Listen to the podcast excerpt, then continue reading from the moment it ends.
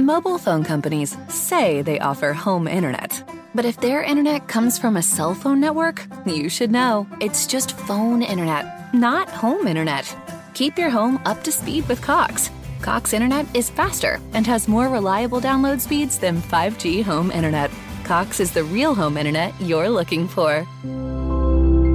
Based on Cox analysis of Ookla Speedtest Intelligence data, Q3 2022, and Cox serviceable areas. Visit cox.com/internet for details. AJ, tell your mom I had a great time. I will.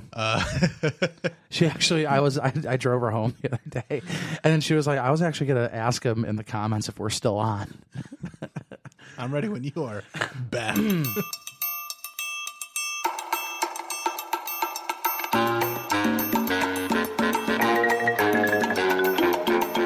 This is the Bill Squire Show.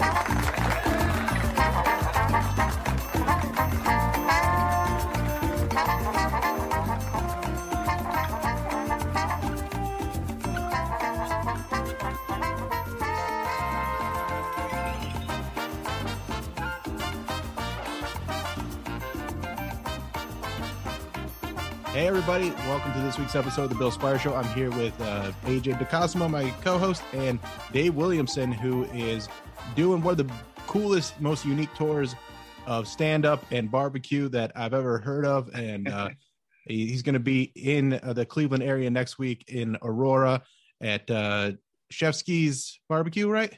Old Chefski's. Old Chefski's. That's what it is. Yeah. Which is an awesome place, man. If you haven't been before, it hasn't been open that long.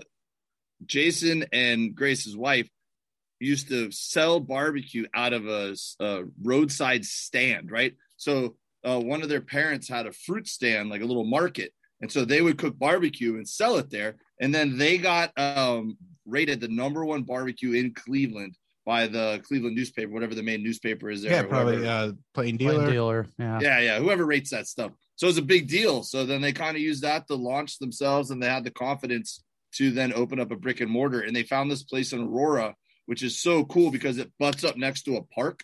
So It's just the perfect place for like a real authentic feeling barbecue restaurant in the Aurora area. And so I met them when I was doing my podcast. I was in town for just regular shows, and I hit them up because I Googled and they came up as #1 barbecue.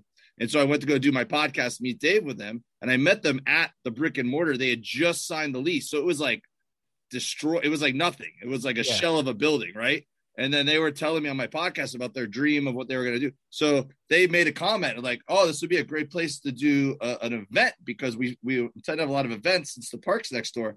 And I was thinking in my brain, like, I don't know when I'll ever do a comedy show at a barbecue restaurant, but yeah, it is a great place for events. And then here we go, fast forward to maybe like a year and a half, 2 years later, and I'm coming through Aurora doing a show at the barbecue restaurant. Dude, not only there, I'm doing it all over the country. Right, that's amazing. That's fun. And so you toured with Bert Kreischer for years, and you were on the theater tour, or not theater, the drive-in theater tour last year. And that whole time, and whenever you work with him, like you're always sharing this, you know, amazing barbecue that you're putting on, he's putting on his story, and people are just raving about it. You know, there's just, and I just like watching this, I'm like, man, I got to have some of that meat that looks so goddamn good.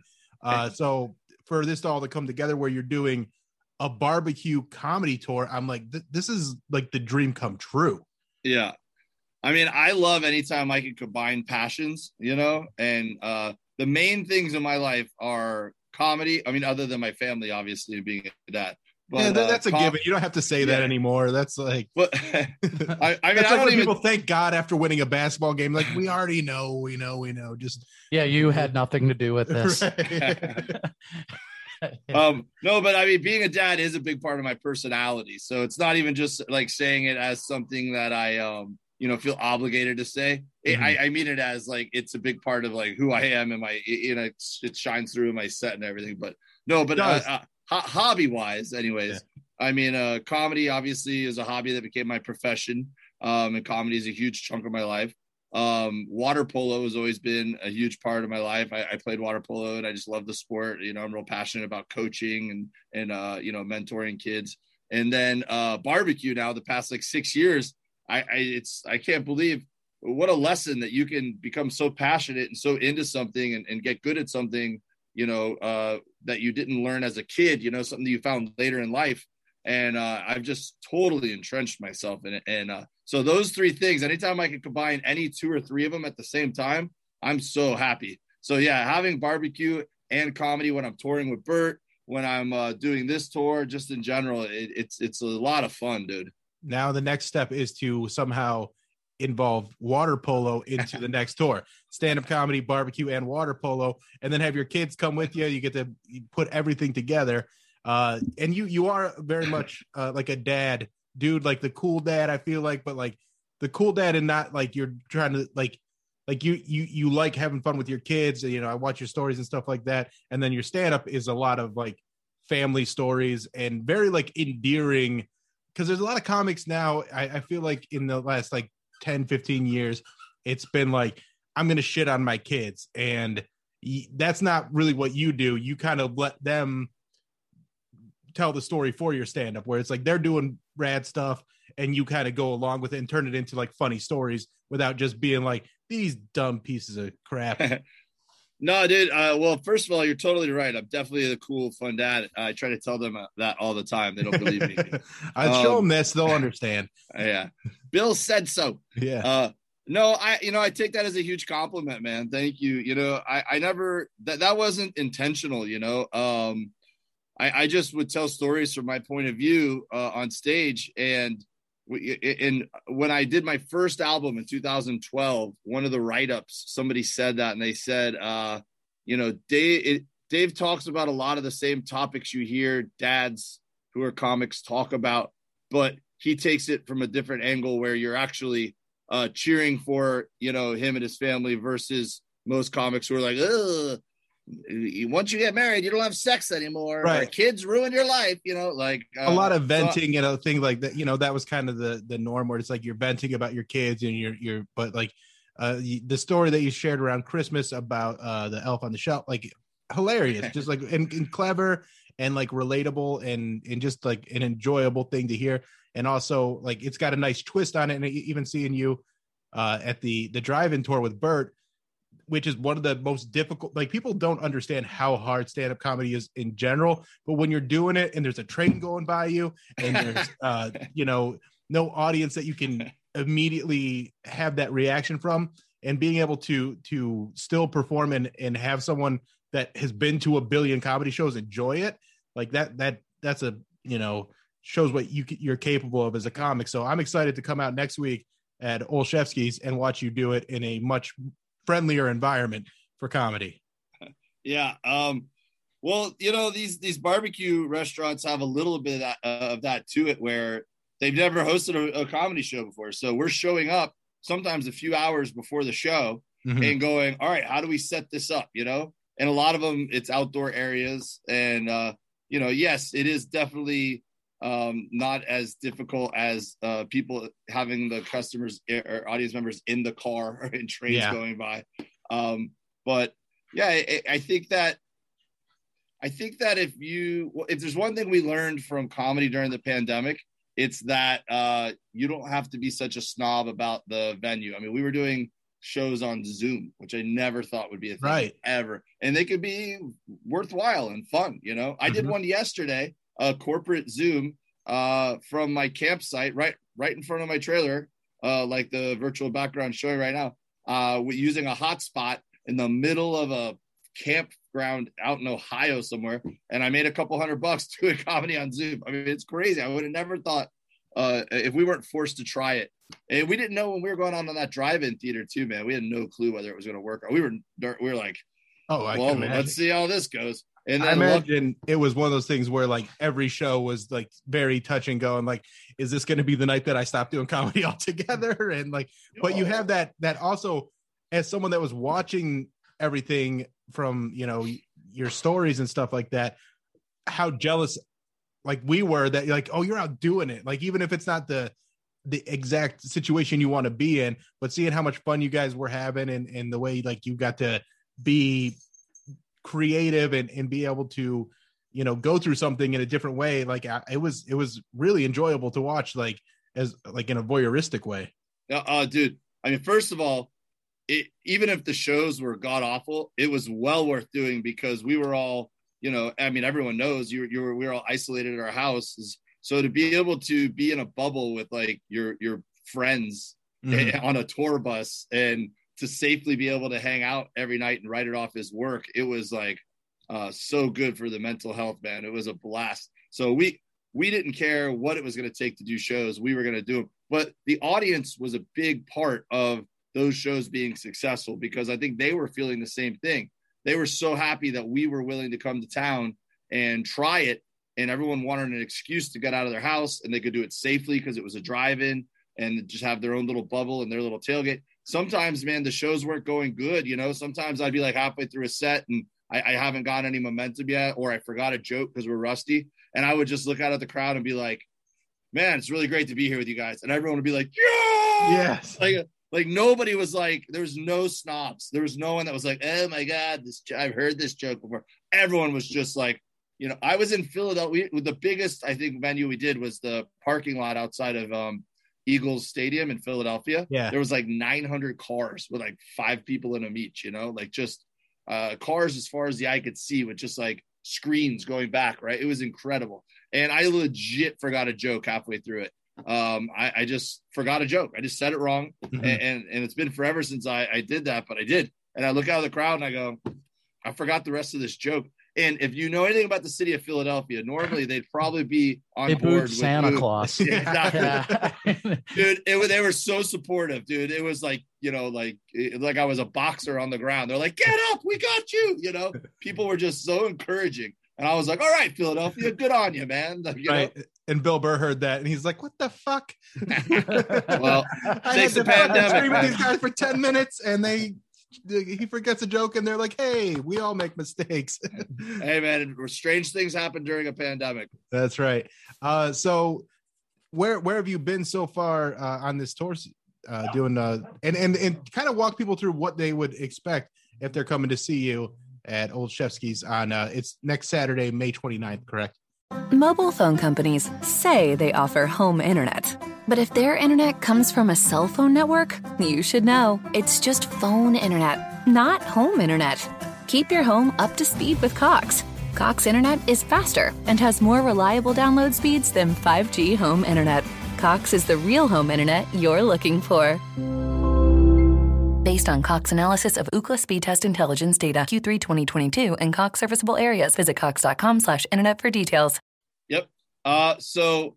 this is, even though it feels like I've been gone for weeks, we've done 3 shows so far. We did San Diego at Cali Barbecue. We did Fort Worth, Texas at Heim's Barbecue. Awesome spot there in Fort Worth.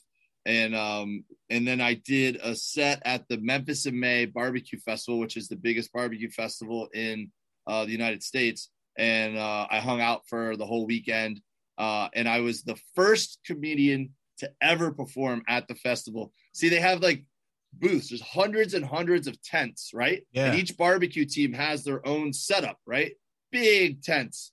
Some of them bring in like carpenters and they build like 2-story structures, 3-story structures with like parties on top and different levels. I mean, it's incredible. I've seen things like that for like the rib cook-offs that they do around here. Yeah, it's bonkers. So, one of the vendors or one of the local barbecue restaurants hired me to come in and perform at their tent for their party on Thursday night.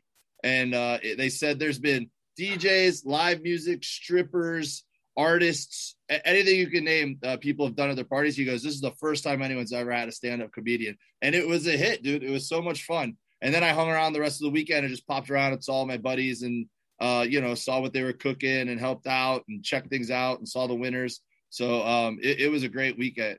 And so now we keep on moving. The next show is Boston on Thursday. And then I come down to Ohio to you guys and then a slew of shows through June. So the way it works is I'm going to do a headline set, basically, which is fun for me because it's been since before the pandemic since I've done headline sets on regularity. Yeah. So I'm trying to work out, you know, an hour.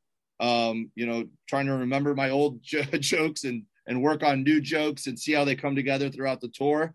And then at the end of that, I bring the local pitmaster or owner, whoever's there, up to the stage, and we do a Q&A with the audience. It's very interactive. It's kind of like a live version of my podcast. I can either talk stories and chit chat with them about barbecue, or the audience could chime in and ask a question. Bear Mountain Barbecue is a company that makes really awesome pellets for pellet smokers, and they are sponsoring the tour. So we're giving away free bags of Bear Mountain to everyone that comes out to a show, and koozies and swag. Oh, awesome. And then, you know, I have my own rub. Now something that I mentioned, you have your rub, which I definitely want to get some of that. And I like that you're getting a lot of bang for your buck for this. Like, you're getting to see you do comedy, which in and of itself is worth the price of admission. But then, like, all the barbecue you get and the swag that you get, like, it's a really, I mean, you're putting your whole heart and soul into this. And so, like, that's what I find so astounding is, like, I know, like, when I'm putting shows together, it's like just doing the stand-up part is a ton of work. And you had this whole other level to it where it's like, I'm so impressed by it. And every restaurant's different. So some of them, I'm just charging an entry fee for the show, and then they could buy barbecue or beers on their own. Yeah. Other ones, we're doing a whole combination thing, and the barbecue restaurants want to make it, like, you know, a great event, and they want people to get bang for the buck too. So what most of them are doing is it comes out to being around $45, and you get a barbecue plate and a non-alcoholic beverage with that, plus the show and all the stuff you're talking about. Yeah. And then if you want to buy more beers or barbecue, you can buy that on top also. But yeah, we're trying to make it an event that's easy for people to say, yeah, let's go out to that. You know, I just wanted to get on the road and do something cool, and not lose money on it, basically. And how'd you get into barbecue? Like, what led you down this path? Yeah, I was actually going to ask that. Like, I'm glad it's like barbecue and not like taxidermy. Because like that, I'd imagine like some people would have a hard time, like, you know, going to that show. Well, so how did I get into barbecue? I basically loved eating it. And especially when I started touring a lot, doing comedy, I thought I knew a lot about barbecue. I went to college in Auburn, Alabama, and there was a great little smokehouse there called Byron's, and I ate there literally every other day. And then I, after college, moved up to Charlotte, North Carolina, and to chase my wife up there, who I was dating at the time. And I got a job with Red Bull, and I get in that little Suzuki with the big can on top, and we'd have to drive all over the state. So I made it a mission to try to eat as many barbecue places around North Carolina as I could while I was on shift. And I don't know, I just always I was always intrigued by you know, the lure and the science behind it and all that. But cooking it, I didn't get into until way later when I discovered Texas barbecue when I was performing in Austin, Texas with Paul Varghese. It's a very funny comic. Yeah. And so we're out drinking the first night. We're hitting it off, you know, fast friends. And he goes, "Hey, man, do you like barbecue?" I go, "I love barbecue. I'm a barbecue expert. I've eaten at so much barbecue places." And he's like, "All right, cool, man. I'm going to take you to the places to get the best brisket tomorrow." And I go, "What's brisket?" He goes, "You don't know shit about barbecue." So I never been to a Texas spot before. So, so he comes and knocks on my door at 11 o'clock. And I'm like, "You're awake already?" He's like, "Yeah, man, we got to hit a lot of spots." He's like, "I got a lot to show you." And I was like, "Whoa, all right." So we went to like five places. He was like ordering for me, like we're on a date. Like he was just taking the menu away from me. He's like, "We're going to have the 3-meat platter with them about." He's like ordering all specific at each place. And I was blown away. I mean, I was blown away. So I immediately started booking Texas shows every year to make sure I could go eat. I don't care if it was like the worst gig on earth. I was doing it just so I had an excuse to go eat barbecue in Texas once a year. Like Killens in Houston, I used to love going to every year. All the Austin spots. I mean, pretty much anywhere you end up in Texas, you can find real authentic stuff. Mm-hmm. So then I would get mad once I moved to LA, and I'd fly home to LA, and I couldn't get good barbecue anywhere in LA. Now there's more places where you could get good barbecue. Back then, couldn't find anything. So I just got mad one day, and as I do with most of my hobbies, I just looked at my wife and said, "I'm going to learn how to do this."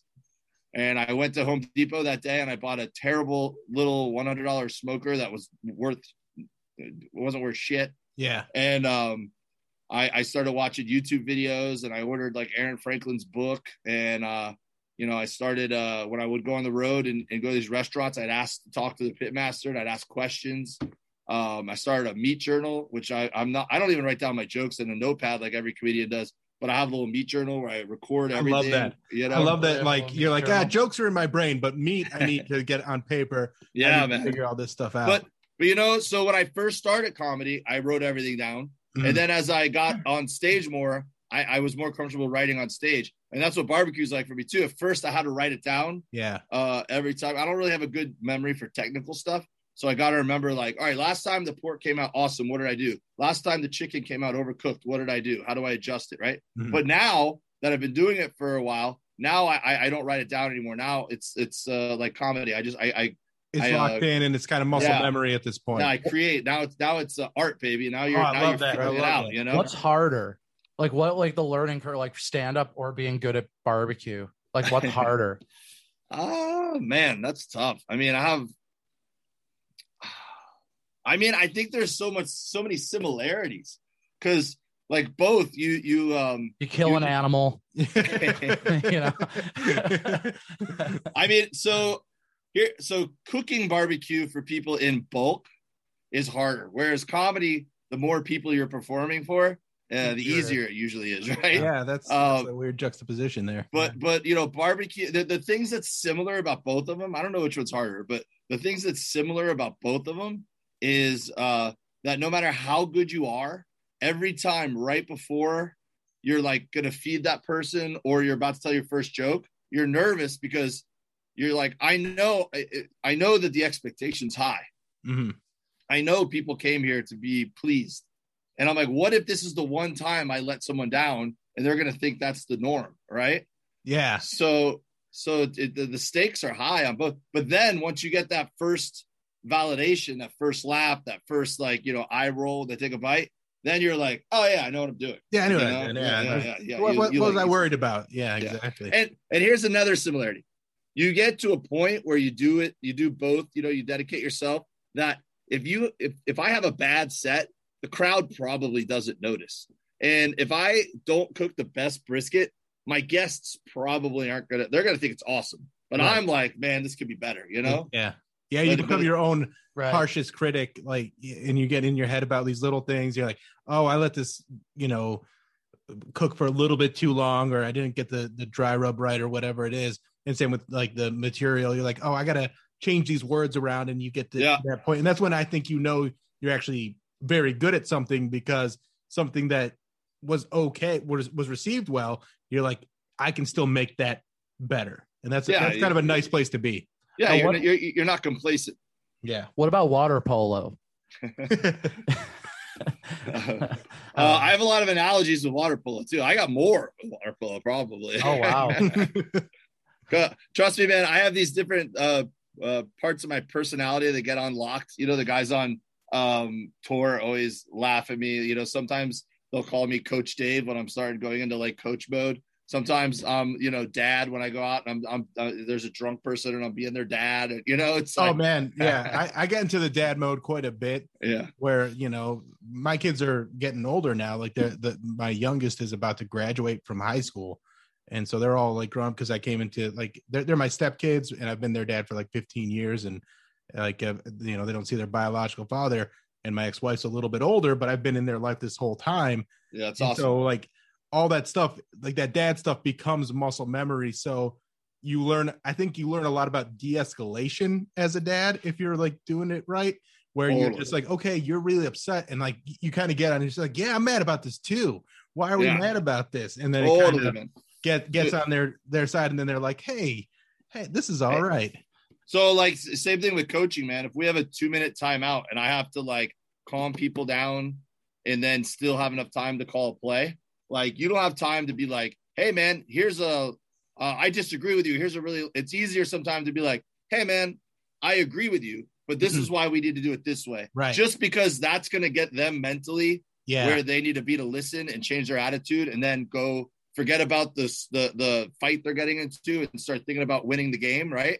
And then after the game, you come up to them and go like, hey, man, that's bullshit that you were acting that way. You know, that, exactly. Then you can have a longer conversation. After the emotions have subsided and they like feel like, okay, I did everything that I can to get it out. Yeah. Like sometimes being in the moment with your kid, or, you know, like you said, coaching, or even with stand-up, like if the crowd's turning on you, sometimes that's what you have to do, is be like, yeah, you guys, you're right. I do suck right now. And then you get on their side. I don't like me either. Yeah. And then boom, all of a sudden they're laughing and you can get back to doing okay. I mean, that's especially doing like shitty road gigs. You definitely know how how to maneuver through those situations.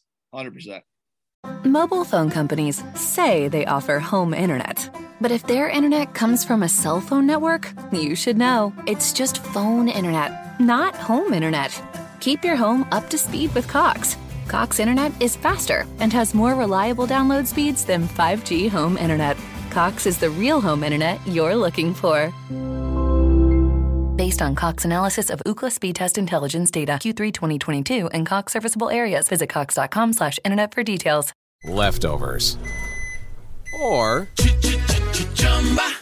DMV. Number 97. Or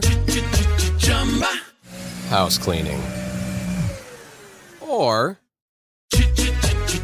Chumba Casino always brings the fun. Play over 100 different games online for free from anywhere. You could redeem some serious prizes. ChumbaCasino.com. Live the Chumba life. No purchase necessary. Void where prohibited by law. 18+ terms and conditions apply. See website for details. Oh, man. Thank you so much for being on the podcast. Once again, he's going to be at Old Chef's Kiss. You can go to davewilliamson.com or davewilliamsoncomedy.com to see where you're at. Because you're going all over the country. And so even if you're, you know, we have listeners everywhere. So if you're not in the Cleveland area, there's definitely other places you can go and check him out, see his comedy, and then follow him on Instagram and Twitter and YouTube at Dave W Comedy. That's it. And so I got about 7 or 8 tour dates up on the schedule right now. And any minute now, Augusta, Georgia, Birmingham, Greenville, South Carolina, and 2 or 3 more.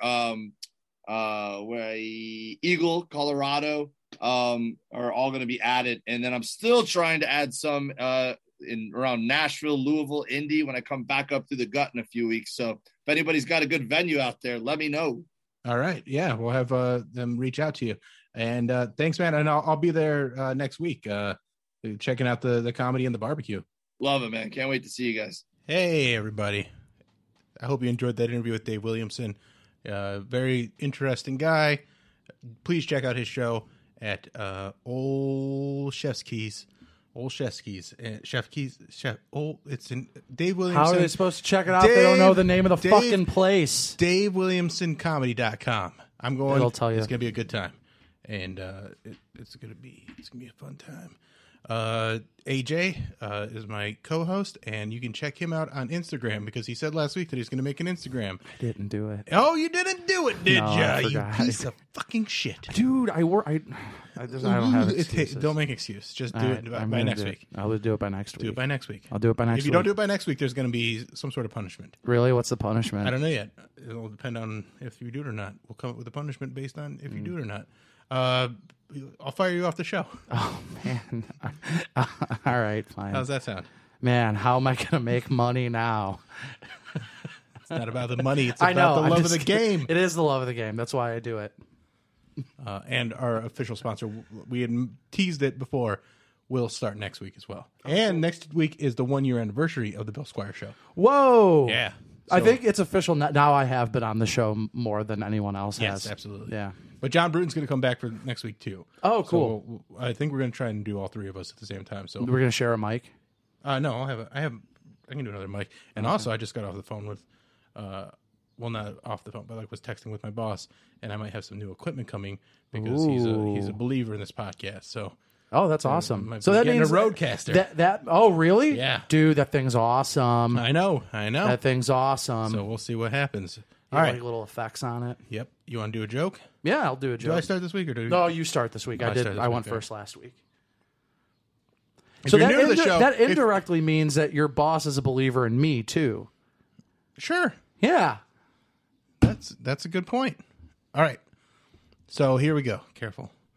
Of the table. You're getting all this confidence and swinging around. I'm feeling really good. And once he buys the table, that's when you know he's real serious about this. But all right, so let's get into this.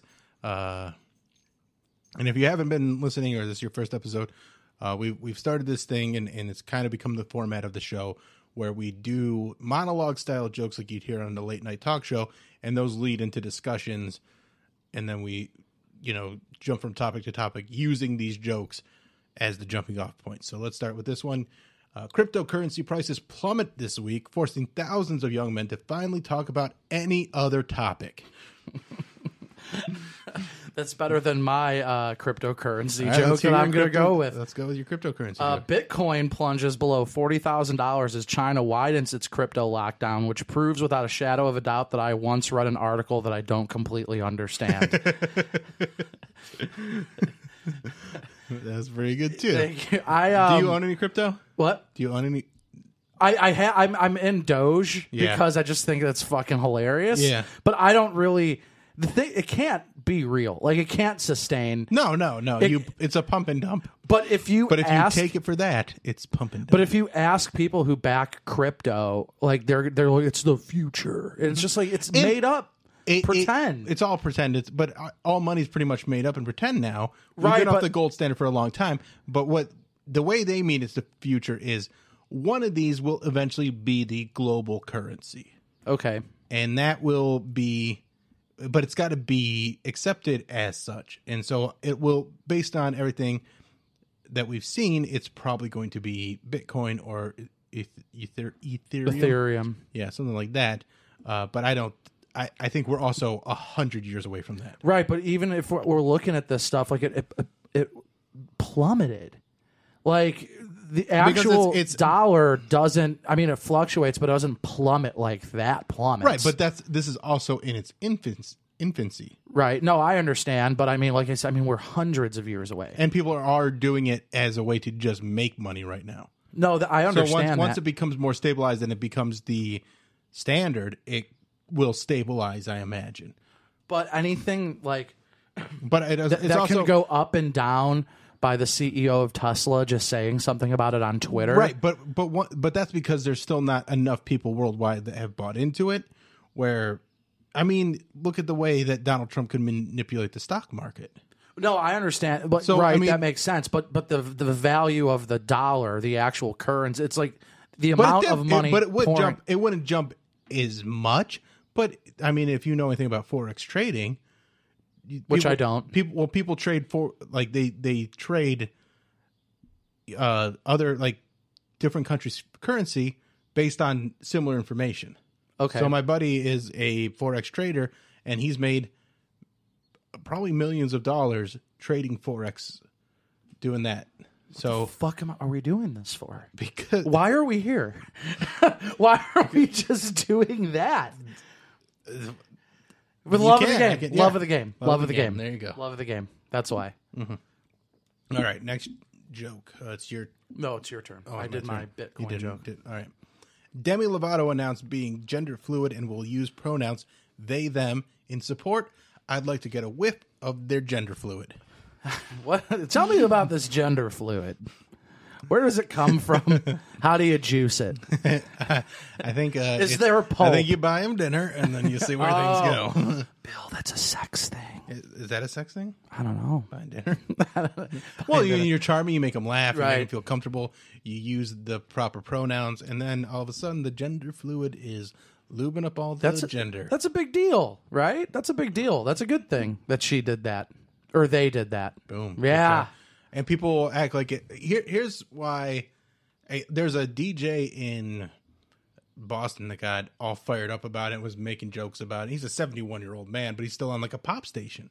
And he had to apologize because he was belittling it. And I kind of went on this whole, not rant, but just this thing on the Alan Cox Show where I was just talking about like people get upset about this because they don't understand it. And rather than trying to empathize with these people that are going through a situation. Like, I don't understand what Demi Lovato is going through, but I understand that they have had situations or moments in their life that have put them in this mindset where they go, I would like to remove gender or be non-binary or not be put in this box because it doesn't make me feel comfortable and it's just not who I am.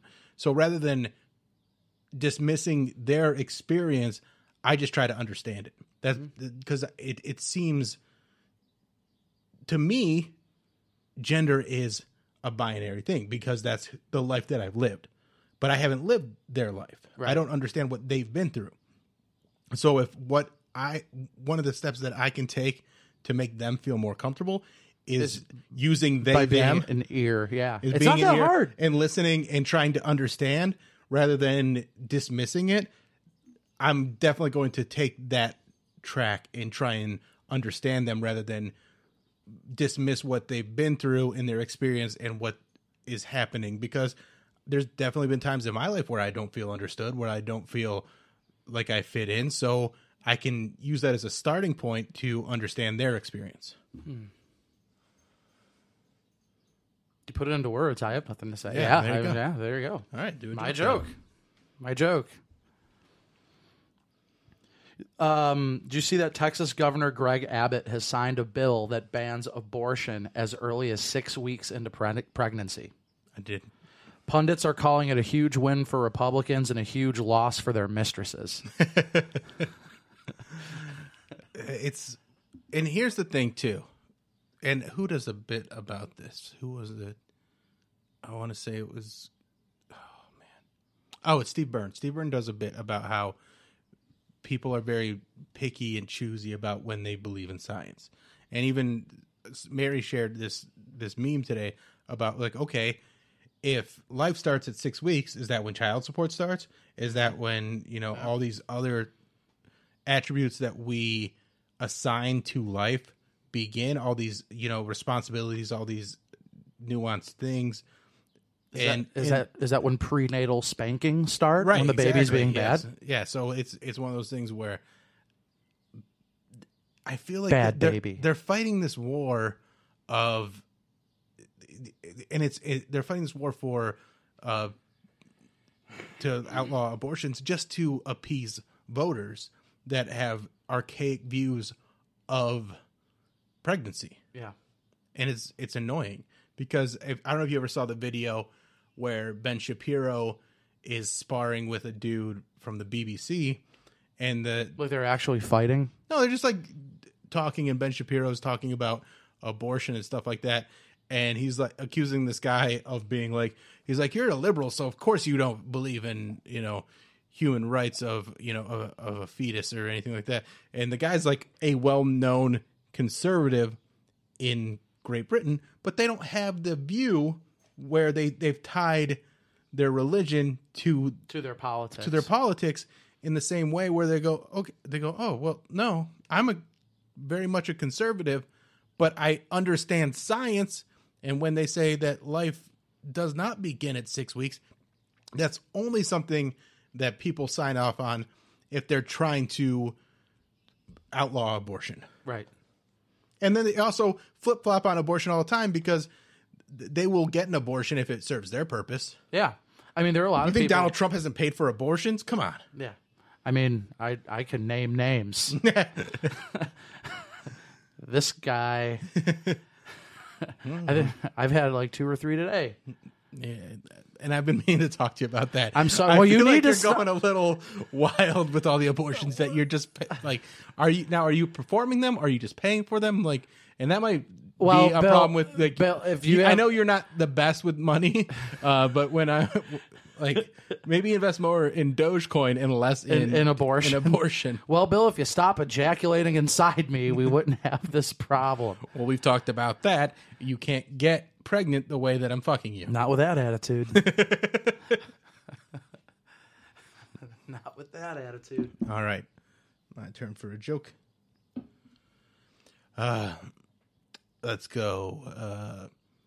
Legendary comedian Paul Mooney passed away this week at age 79. Unfortunately, against his wishes, he will be remembered fondly by white people.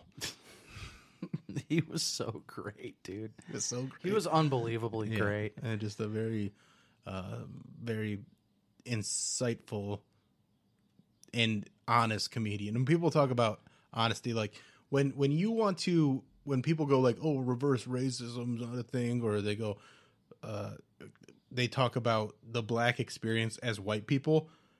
go listen to Paul Mooney, and then tell me that you think that black people aren't treated poorly in this country. Oh, absolutely. And let's even go a little bit more shallower than that. Okay. Like, right. I mean, that's like the deep take. Yeah. But and which I agree with, but like the shallow take is that dude had his hands in so much the funniest stuff that has ever existed. Across decades. When he had Pryor's ear, he had Chappelle's ear. Yeah. Like that dude was just, we laugh at things today because of Paul Mooney. Like, yeah, he is one of the things funny that weren't funny in the past. He was one of the architects. That's a great way of looking at it. To what we laugh at. Yeah. In 21st century America. That's a great way to look at things. Very good. Yeah, no. I mean, I mean, obviously there was the deep take, which is what you had. I think your take was also, if not deeper. Yeah. I mean, I just... Like, yeah, I will. So fuck you. Well, no, I mean, like, I just always looked at Paul Mooney as, like, very, very funny. And you know me, I kind of, like, break down comedy. Like, I kind of look at it like I dissect it. Mm-hmm.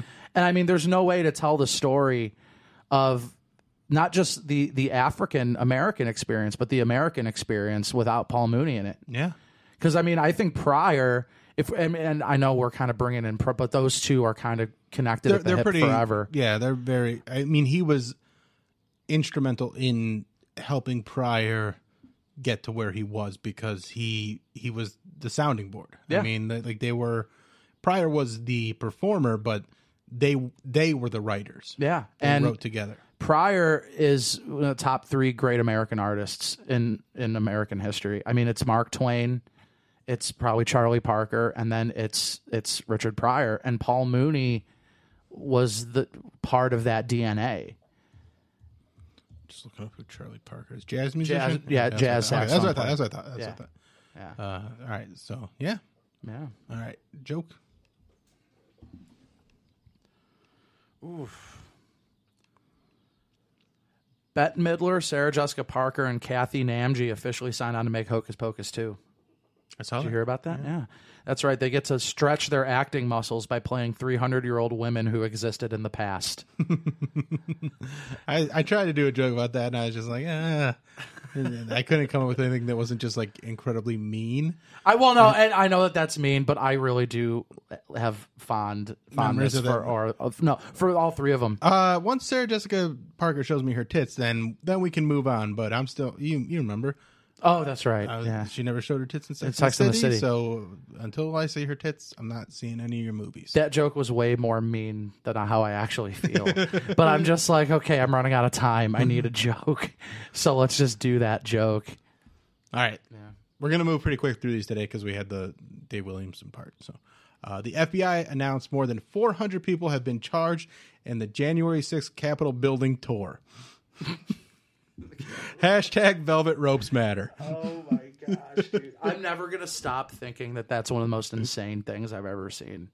The riot, the riot and the insurrection, and then what makes it even crazier is the Republican congressman that's like, well, it was nothing more than a little tour that got out of hand, and then there's people like posting all these pictures of him trying to block the doors and him hiding behind a security guard. And it's like, was it a tour or were you fucking scared for your life? And the active vice president actually acknowledging that what it was in the moment. Yes, exactly. That's insane. Yeah. And people. Ooh. We're getting the new Omni. Oh, my goodness. Wow. Omni Roadcaster. So thank you very much. That's cool. My boss. That's awesome. That's really exciting. Yeah, thanks, Bill's boss. Man, he got that approved fast. That means he believes in me, too. That's what you keep saying, and it sounds weird. I want to believe in the him that believes in me. He must not have watched the episodes where you didn't have a mustache. Yeah, that's true. All right. Was that your last joke? No, I got one more. Okay, do one more. This one's not that funny, though. Well, we can end if you want. No, I got one more after that. The Senate is expected to deliver a report on UFOs to Congress next month, which clarifies that aliens inside the aerial crafts are not responsible for the criminal probe of the Trump organization. It was low-hanging fruit. Getting a little political towards the end. That's well, right. This the whole joke. When you talk about the news, it tends to be political. Yeah. Dude, I think it's just wild. Like, out of all the things that have happened in the last year and a half, the fact that the government is like corroborating ships. Yeah, there's unexplained aerial phenomenon, and everyone's like, bleh. They're just like, yeah, my like our indifference to it is incredible. They're like, I trust science, and then. I don't, you know, fuck right. Masks, all this different stuff, the vaccine, blah, blah, blah, all this different stuff. And they're like, hey, here's a spaceship. And everyone's like, no, I can't wrap my head around that. They're just like, everyone around me is dying from this virus right now. Can we talk about that later? Well, and the fact that we haven't blamed it on the aliens. There's an insurrection. Could we talk about the aliens later? Yeah, we'll talk about the alien. But like, why not assign the aliens some responsibility that they're the ones meddling in the election or causing the insurrection, right? Or causing. You but no, we that. Can't. We can't think that far outside the box. You could spin that. You could spin that narrative. I mean, it doesn't prove the existence of alien life forms on the crafts, but it explains that, or not explains it. Outright says, crafts, yeah, there are this aerial phenomenon that we can't. It's fucking crazy. It's so crazy. I can't fucking believe that. It's not like it just came. Like, this stuff got leaked. And you know what makes this even crazier? The reason we know about this is because of Tom DeLonge from Blink 182. Did you know that? Yes, I did. You know that? I was gonna go there if you hadn't. But let's talk about. Okay. Hey, Mom, there's something in the bathroom. Hope it's not them creatures from above. This is... They used to tell me stories. We're getting, like, legitimate government, like, declassified files of them going, yeah, we don't fucking know what that is. And there's something flying around, and we have no goddamn clue what that thing is. By someone that used to heavily peddle Hurley clothing. By a dude with gauges. Yeah. Like, the reason why we know all of this existed is because of a guy that's on the soundtrack to our lives. And if there's anything I hope this that happens from this is that he rejoins Blink 182. They got to reunite. Yeah. And you know what? I do like the new guy with them too. But, you know, I just like it's the whole... It's never the same. Our hands touched. Yeah, I know. Yeah. Ooh. I just like the whole band to be together. All right. Last joke. A new study suggests that diagnosing depression using brain biology will be more effective in treating the ailment than studying the symptoms of depression, like writing and performing comedy. That's right. Dude, I was talking about this with someone the other day. Depression? No, not depression. Okay. Comedians. Mm. And they were just like, you. So yeah, depression. Yeah. It's like, you hang out with comedians, right? I'm like, yeah. They're like, that must be a blast. I'm like, there's just a bunch of people just sitting around going, yeah, man, everything's terrible always. But trying to make it funny, but not doing a good job. Right? Yeah. It's a bunch of people trying their best, and just trying to make other people happy so they can steal a little bit of it for themselves. That's right. Yep. All right. Capture that. Take that. AJ, tell your mom I had a great time. I will. She actually, I drove her home the other day, and then she was like, I was actually going to ask him in the comments if we're still on. I'm ready when you are, Beth. Well, the Beth takes me out of it. That's right. I'll take Whoopsie for the day. Yeah. Right? Yeah. Give us a little adult time. That's right. Give me and Whoopsie a little adult time. Please don't fuck my dog. Please don't fuck my mom. Don't know what you want Deal.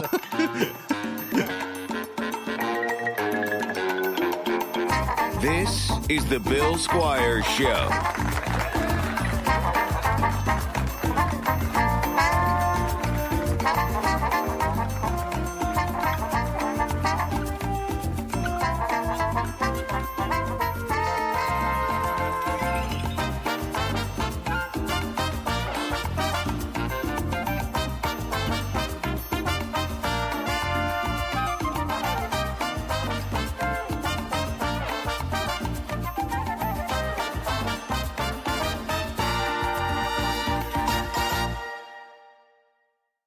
Mobile phone companies say they offer home internet. But if their internet comes from a cell phone network, you should know. It's just phone internet, not home internet. Keep your home up to speed with Cox. Cox internet is faster and has more reliable download speeds than 5G home internet. Cox is the real home internet you're looking for. based on Cox analysis of Ookla Speedtest Intelligence data Q3 2022 and Cox serviceable areas. Visit cox.com/internet for details.